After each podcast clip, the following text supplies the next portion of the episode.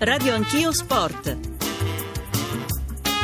Il campionato di Serie A ci regala le prodezze di due campioni, Buffon con il suo record di 973 minuti di imbattibilità e Higuain con le sue 29 reti in 30 gare. Due campioni, due squadre, Juventus e Napoli che viaggiano ad un passo più veloce e che preparano lo sprint scudetto. Roma, Fiorentina, Inter e Milan rallentano, rimane aperta la lotta per il terzo posto e per i piazzamenti di Europa League, ma Juventus e Napoli sono di un'altra pasta e i distacchi aumentano. Elettrizzante la lotta in coda, solo il Verona è ormai ad un passo dalla Serie B. Frosinone, Palermo, Carpi in risalita, gli Emiliani, Udinese, Sandoria, Atalanta e Torino sono raggruppate in sei punti. Le prossime sfide saranno davvero molto interessanti. Oggi al lavoro la nazionale in vista delle due amichevoli contro Spagna e Germania. Con noi il presidente della Federcalcio, Tavecchio, alle 9. Dalle 9.30 con noi Giovanni Trapattoni per celebrare Buffoni particolare, ma non solo. In chiusura il presidente del Frosinone Stirpe per parlare di lotta salvezza. 800 050 001 il numero verde, 335 699 2939 eh, il nostro numero sms whatsapp, eh, la nostra home page, la ricordiamo, radionosport.rai.it per ascoltarci in streaming e per scaricare i contenuti speciali. Adesso c'è la rassegna stampa con Filippo Corsini e Alberto Cerruti. Buon ascolto da Riccardo Cucchi.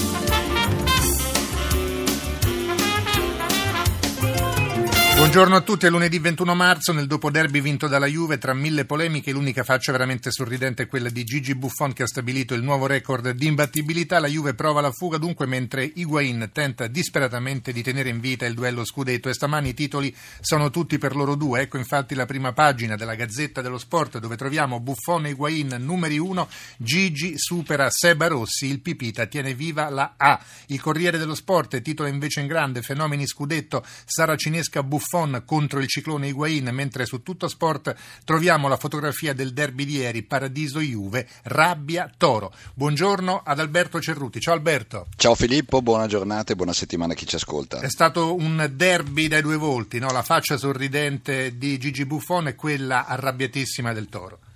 Sì, è comprensibile l'arrabbiatura del Torino perché l'arbitraggio di Rizzoli è stato pessimo ed è grave il fatto che Rizzoli sia il miglior arbitro italiano, quello che ha diretto l'ultima finale mondiale che rappresenterà l'Italia ai prossimi europei.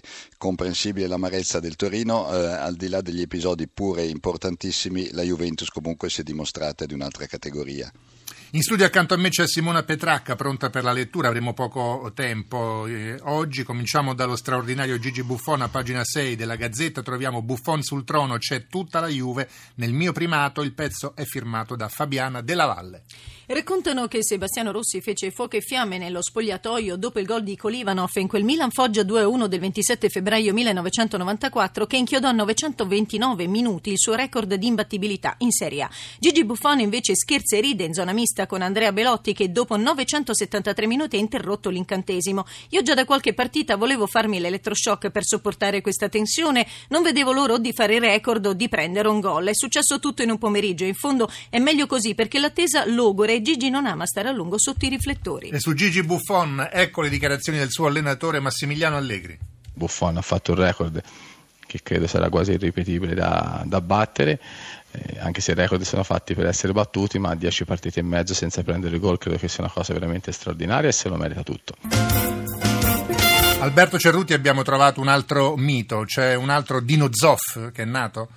Sì, non dimentichiamo Dino Zoff che rispetto a Buffon ha vinto in più una Champions, anche se allora si chiamava Coppa dei Campioni, un titolo europeo sul campo. Eh, oggi però è giusto celebrare eh, Buffon, un campione in campo, un campione fuori. Eh, celebriamo Buffon e poche settimane fa abbiamo celebrato Dybala. Ricordiamo che il gol nella partita scudetto Juventus-Napoli è stato segnato da Zaza e quindi tanti protagonisti nella Juventus, mentre nel Napoli celebriamo quasi soltanto Higuain questa è la differenza tra le due squadre. Sulla partita e sugli episodi contestati di ieri, ecco invece tutto sport che titola a pagina 2 Juve, 11 Buffon, oltre le polemiche, la firma è di Guido Vaciago. Ci sono due modi di raccontare il derby. Da una parte ci si può arrampicare sull'ipotesi della partita che non c'è stata, immaginando la convalida del 2-2 di Maxi Lopez, inseguendo le giuste recriminazioni del Torino. Dall'altra si può analizzare esetticamente la netta superiorità della Juventus nel primo tempo e nell'ultima mezz'ora di gioco e contrapesare le lagnanze granata con gli 11-15 minuti da derby giocati dal Toro, che per tratti troppo lunghi della partita si è consegnata ai bianconeri. Non ci sarà mai una visione condivisa di questa partita, soprattutto se ci si approccia con spirito partigiano. Basta il punteggio scolpito nel tabelline che, al di là degli episodi arbitrali, fotografa in modo piuttosto fedele la differenza tecnica fra le due squadre. E torniamo alla Gazzetta per parlare delle recriminazioni Granata. Ventura è una furia, in 30 anni mai visti errori di questo tipo, titola oggi la Gazzetta in questo pezzo firmato da Francesco Bramardo. Cinque derby, cinque motivi per recriminare, almeno dal punto di vista Granata. E l'ultimo brucia di più, al di là del risultato. Quanto successo ieri all'Olimpico sarà argomento di discussione al primo raduno arbitrale, perché la direzione di gara tutta di Rizzoli e dei suoi collaboratori è stata condizionata da errori clamorosi e compensazioni inutili, espulsione di Chedira nel finale con Allegri spesso fuori dall'area tecnica. Di qui la furia dell'allenatore Giampiero Ventura e dei giocatori tutti con il presidente Cairo che ha preferito lasciare lo stadio evitando commenti. Insomma, Alberto, l'abbiamo già detto, ha davvero ragione il toro ad arrabbiarsi? Sì, ha ragione il Toro ad arrabbiarsi, è, un peccato perché queste polemiche macchiano la grande partita della Juventus che nel primo tempo ha dominato, macchiano in piccola parte lo straordinario record di Buffon. Eh, ripeto, è, è, grave il fatto che eh, soprattutto nella mancata espulsione di Alessandro ci sia stata la decisione, la non decisione di un arbitro come Rizzoli. Eh, anche con la Moviola in campo oh, questo sarebbe stato un errore che avrebbe fatto discutere discutere. Nell'analisi complessiva eh, non bisogna dimenticare che la Juventus è stata superiore, ma io capisco il Torino, hanno ragione ad arrabbiarsi perché sarebbe cambiata la partita, anche se nessuno sa poi come sarebbe finita perché ci sarebbe stato tutto il tempo per la, Juventus, per la Juventus di vincere ancora. Certo. Oh, il Corriere dello Sport dedica il fondo in prima pagina al duello scudetto tra Juventus e Napoli, caratterizzato ovviamente dalla, grande, da, dalla grandezza dei due personaggi più uh, rappresentativi, cioè Juve-Napoli così diverse e così vincenti. Questo il fondo del direttore Alessandro Vocalelli. Sarà un duello appassionante fino alla fine tra Juve e Napoli. Sarà uno slalom parallelo rappresentato oggi dalla grandezza di Buffon e Higuain. Il primo ha festeggiato il record storico di imbattibilità con 974 minuti, il secondo ha ribaltato una partita che si era fatta improvvisamente in salita, con il ventinovesimo gol di un campionato pazzesco. Non ci sono più parole per raccontare la straordinarietà di due personaggi incredibili, protagonisti in campo e inappuntabili fuori. Sentiamo dopo la partita del San Paolo il tecnico del Napoli, Maurizio Sarri. Il nostro obiettivo è partita dopo partita cercare di fare una grande prestazione, siamo più attenti alle prestazioni che ai risultati, anche perché poi le prestazioni alla lunga portano risultati e far contento questo pubblico straordinario. E poi a fine anno tireremo le somme e le nostre sono già fortemente positive, mancano otto partite alla fine, abbiamo già quattro punti più dell'anno scorso, tanti giocatori che stanno facendo benissimo e questo ci riempie d'orgoglio, abbiamo, siamo tornati a far riempire San Paolo e questa è forse la soddisfazione più importante.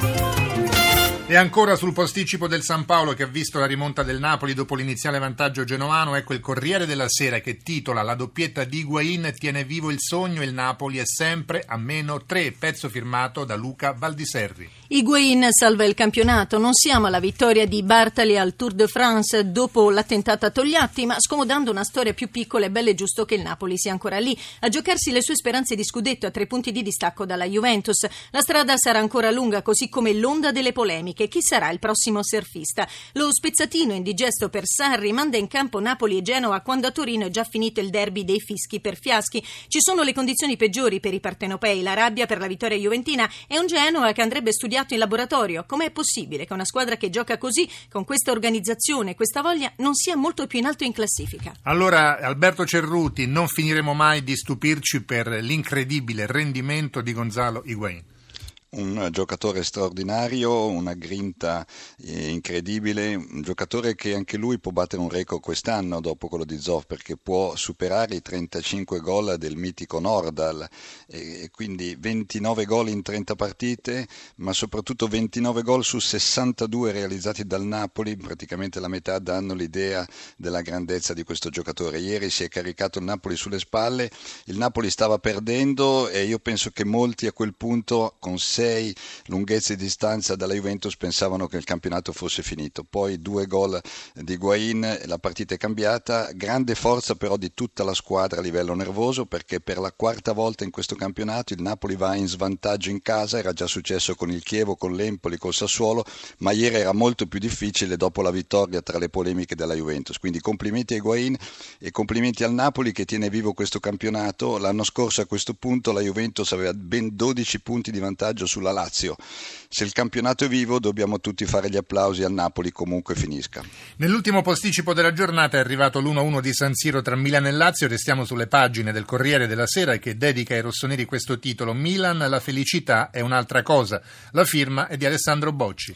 La domenica di Sinisa Mihailovic è un concentrato di cattive notizie. Berlusconi lo bacchetta già prima della partita. L'1-1 in rimonta contro la Lazio, accompagnato dai fischi sconsolati dei tifosi, serve soltanto a confermare la frenata milanista. Due punti nelle ultime tre partite. Il calvario senza fine del diavolo che perde l'occasione di accorciare le distanze nei confronti di Inter e Fiorentina. Il sesto posto sembra blindato, ma in attesa della finale di Coppa Italia è un traguardo che non può fare felice nessuno, tantomeno il presidente seduto in tribuna. Il pare invece il sesto consecutivo lontano lontano dall'Olimpico, serve alla Lazio per ritrovare l'orgoglio dopo l'umiliazione in Europa League e a Pioli per salvare la sua traballante panchina. Sconfortato Sinisa Mihailovic per l'occasione buttata via. Sentiamo il tecnico del Milan. Viviamo sempre le stesse situazioni, creiamo ma non riusciamo a far gol. Oggi abbiamo preso di nuovo due pali e siamo la squadra che ha preso più pali in Serie A. Ennesima occasione buttata via perché potevamo recuperare due punti a Fiorentina e Inter e non siamo riusciti. Purtroppo quando crei occasioni se non riesci a far gol eh, dopo diventa dura vincere.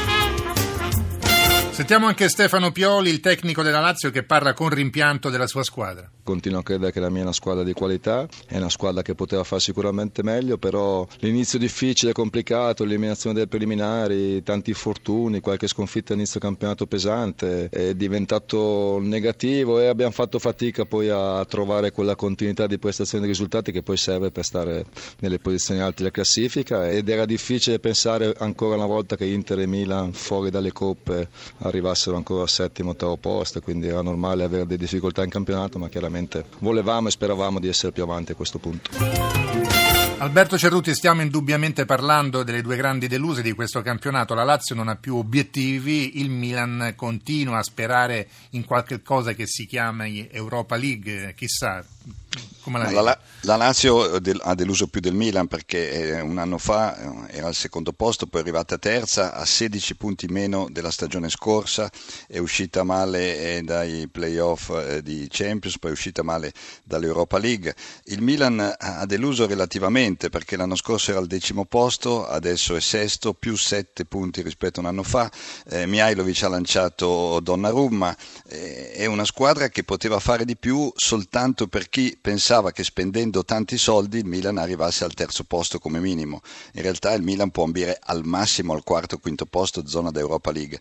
Io non me la sento di processare Mihailovic, ma è chiaro che Mihailovic l'anno prossimo non sarà sulla panchina del Milan, anche se il Milan vincesse la Coppa Italia. Oh, quella di ieri è stata anche la prima domenica della nuova stagione dei motori Formula 1 e Moto Mondiale. All'alba il Gran Premio di Melbourne, in serata quello del Qatar di motociclismo. Cominciamo da qui prendendo il titolo di Repubblica. Anche nel 2016 2016 la dura legge di Lorenzo Spento Valentino, ora a volare è la Ducati, il pezzo è firmato da Massimo Calandri. Hanno cambiato le gomme, l'elettronica e il regolamento la volevano più democratica, invece la MotoGP ricomincia come aveva finito quattro mesi fa, celebrando Lorenzo che ha corso e vinto da dittatore. Nella notte del deserto il maiorchino festeggia mostrando rabbioso il pugno ai suoi avversari di sempre, Marquez e Rossi, terzo e quarto. Sorride felice, manda messaggi all'odiato Valentino, mi mando la bocca cucita, un'immagine conta più di mille parole. E a fine gara il commento di Valentino Rossi. Da una parte mi dispiace perché mi sarebbe piaciuto salire, salire sul podio, ecco. però meglio arrivare arrivare quarto a due secondi dal primo e attaccato al secondo al terzo che arrivare terzo a dieci secondi. Sono, sono più contento, nel senso che direi che siamo, siamo, battuti, ma comunque ci siamo, siamo, siamo vispi. Dobbiamo continuare a lavorare e cercare di star lì tutte le volte. Sulla Formula 1 che si è aperta con la solita doppietta Mercedes, il terzo posto di Vettel e lo spaventoso incidente ad Alonso, ecco il titolo del giornale. La Ferrari Cemma Pasticcia vince Rosberg e pure Alonso, pezzo firmato da Benny Casadei Lucchi. Un vincitore molti vinti nel Gran Premio, figlio delle qualifiche fesse, ha trionfato solo lui, Fernando Alonso, un trionfo figlio di un grande errore, molta sicurezza attiva e tanto cool. Da poco uscire vivo da un botto simile, giro 19, frenata distratta, Gutierrez tamponato e volo e muretto e capottamenti vari e sabbia e ancora muro e poi, poi gli è andata bene, tanto bene, vivo e illeso. Sa di miracolo, Fernando ha moralmente vinto il Gran Premio d'Australia, non Rosberg primo, non Hamilton secondo, tantomeno Vettel a podio. Ecco Alberto, non so se hai visto l'incidente ad Alonso, probabilmente una decina di anni fa il pilota non sarebbe sopravvissuto all'incredibile schianto. Ma toglierei probabilmente, è stato un incidente pazzesco e ci siamo stupiti tutti piacevolmente quando abbiamo visto Alonso uscire e parlare come se fosse uscito da, da un parcheggio fatto in città e per fortuna ci sono queste misure di sicurezza che salvano i piloti perché l'incidente è stato davvero scioccante. Gli ultimi secondi li dedichiamo a Gianmarco Tamberi, Tamberi un salto d'oro dove l'alto scoprì la rivoluzione, ha vinto il mondiale indoor negli Stati Uniti a Portland, ecco la stampa ed ecco il pezzo firmato da Giulia Zonca. Volare dopo anni zavorrati a terra è quasi un'esperienza mistica per l'atletica italiana. Tamberi regala un oro mondiale che mancava dal 2003 e un brivido destinato a durare. Il salto femminile resta ferma alla seconda piazza di Antonietta Di Martino nel 2012 perché Alessia va oltre il settimo posto, incagliata 1,93, ma la sensazione è che comunque a Portland sia successo qualcosa. Questione di centimetri, spostamenti ancora minimi, eppure guardare gli altri dal primo garrino del podio fa girare la testa. Siamo al coperto, ma il salto in alto non cambia dimensione tra l'indoor e l'esterno. Certi risultati pesano e restituiscono credibilità e freschezza a un movimento provato e non si tratta solo del podio, ma della faccia che Tamberi ci ha messo sopra. Grazie a Simona Petracca, tra poco la seconda parte di Radio Anch'io, restate con noi e adesso la linea alla GR1, appuntamento a tra poco.